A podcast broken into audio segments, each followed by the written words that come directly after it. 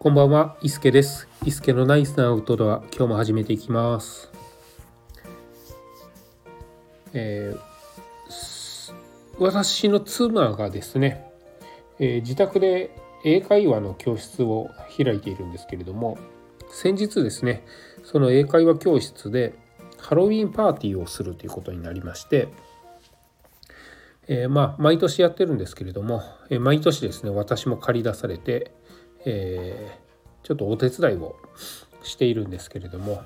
だんだんですね規模が大きくなってきてあの自宅の家の中でできなできなくなり、えー家の庭でやることになり家の庭でもキャパオーバーになりで今年はですねあの近くのパン屋さんがありましてまああの町工場が廃業した後その一角でパンを焼いているようなところだと思うんですけれどもでその町工場の工場のメインのところで、えーイートインができると、まあ、そういうパン屋があるんですけれどもそのイートインスペースを使わせていただいて、えーハロウィンパーティーを行いました。で私もですね、えー仮装をして、えー今年も手伝いをしたんですけれども、えーまあちょっとその私のですね仮装がですね、まあ、黄色い全身タイツを着るような、えー衣装だったんですね。うん、でまあ季節は10月末ですと。えーちょっと肌寒いなと思ったのでその黄色い全身タイツの中にですねメリノウールの、えー長袖の、えーまあ、ベースレイヤーっていうんですかね肌着にしているものをですねメリノウールのものを、えー着ていきました。で、えー実際にいろいろねあの出し物をしたりとかいや英会話教室なんですがあの子供向けの英会話教室なので来るのが、えー未就園児とかですね。未就園児じゃないわ。未就学児、えー保育園幼稚園ぐらいから、まあ、小学校今低学年ぐらいですかね、まあ、3年生4年生ぐらいまであの来て、えー50人ぐらい来てわちゃわちゃしてたんですけれども。えー まあねその子供たちに、えーいろんなね出し物をしたりとか、えゲームをしたりとかしてたんですけれども結構ねあの私が、えー活動してたところがですねその工場でも、えー割とこの外に近い日光が当たるところで結構ねこの日晴れまして かなり晴天でして外の気温がですねもう本当に T シャツでもいいぐらいのかなりあったかかった暑かった日だったんですね日になりましてまあもちろんあの朝は寒かったので中にメリノウールのものを着たんですけれども日中は暑かったですと。でも途中でねあの仮装を脱ぐこともできずにそのまましてたんですけれども 汗がですねあの体を伝うのが分かるんですよね。で、まあ、もちろんメリノウールが吸収してくれてたりはしたんですけれども、まあ、かなりの汗をかいていたというのがあの実感としてあの体感してました。でまああの私あのランニングジョギングですかねもすることがあるのでその汗をかいた時の滴る感じとかも分かるんですけれどもこのスポーツウェアを着た時に汗が流れる感じとメリノウールを着た時の汗が流れてるのかな？その感じが全然違ったなと思ったのでちょっと今回はそれについて、えー配信できればなと思います。うん、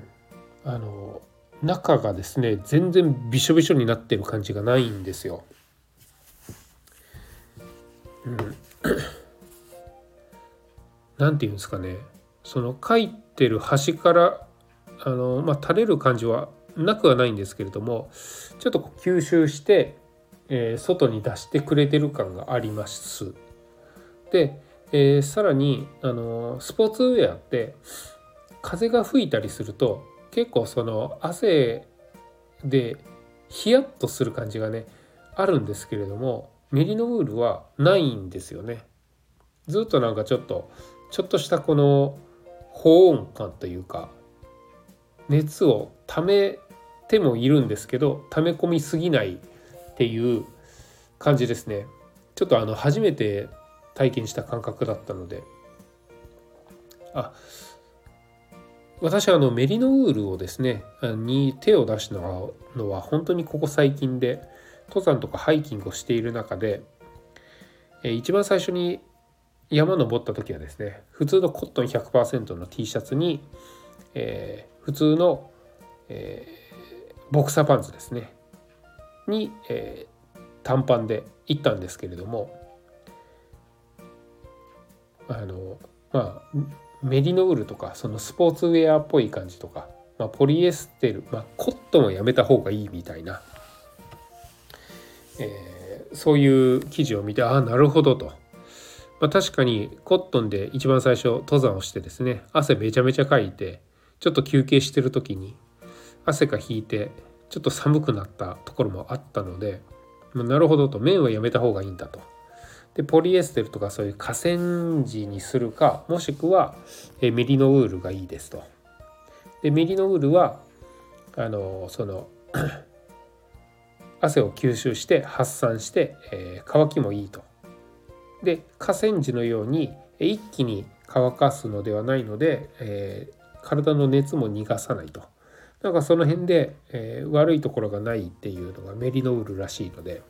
まあ、それを聞いて導入してみたんですけれども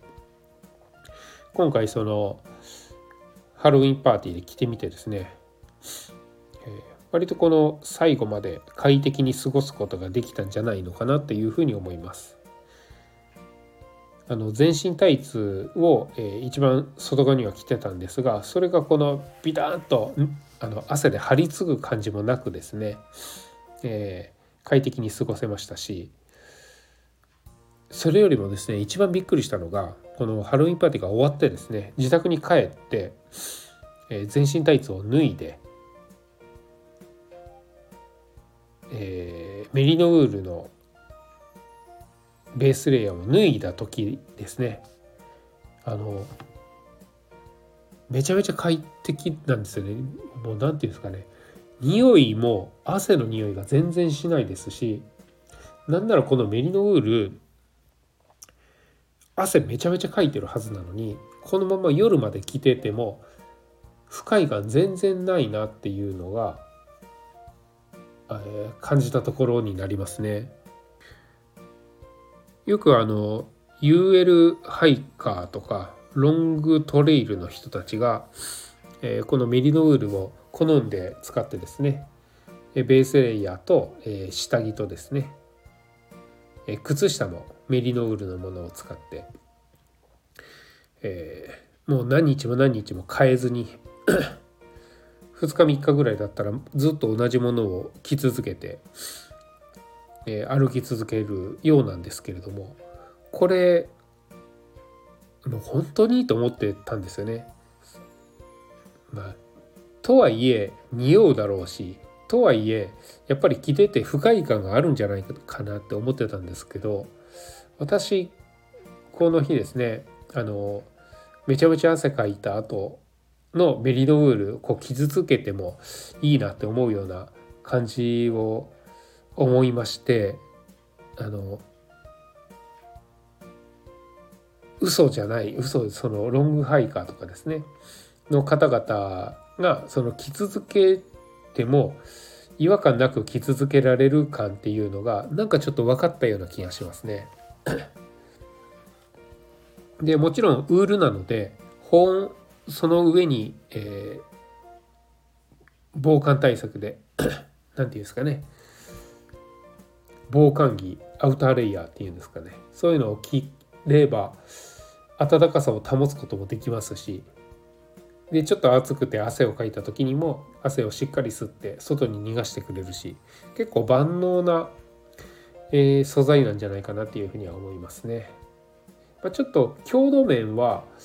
どうなんだろう。ちょっと毛玉にななるのかな。毛玉にはならないのかな。なんかこの表面を触った感じではそこまで丈夫な素材ではなさそうなのでちょっとこうすり減って穴が開いちゃったりとか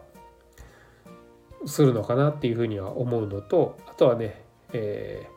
ー、聞いた時にパチパチってやっぱり静電気がちょっと出てきてしまうメリノウール100%ですとね出るのがちょっと気になるかなっていうのはありますがうんなんかウールってにずっと私苦手だったんですよね。あの肌にあると当たるとチクチクしてそこだけ痒くなってきてしまうのでそんなのをあの何て言うんですかね ハイネックのウールのセーターとか着て中にね別の肌着ヒートテックとか着てた時もあるんですけれどもそのウールがですね肌に当たってる首周りだけがずっと痒かったりしてたのでウール100%の肌着を、えー、素肌にもろに切るなんてもう絶対考えられないなと思ってたんですけど意外にこれありだなっていうのがメリノウールを着てみて思うところになります。またあのメリノウールが入っていてさらにこう河川地とのミックスナイロンとかポリエステルがあの混ざってるものもあるので結構ねそういうものは、えー、ボクサーパンツだったり、えー、T シャツで持ってたりはするんですけれどもそれとはまたちょっとあの感覚が違いましたね。メリノール100%っていうと、うん、もっと不快なものかと思ってたんですけどかなり万能な素材なのかなっていうふうに見直しました。ちょっとこの冬ヒートテック代わりにメリノールをいろいろ使ってみたいなと思ってます。そんな感じでいすけでしたそれではまた。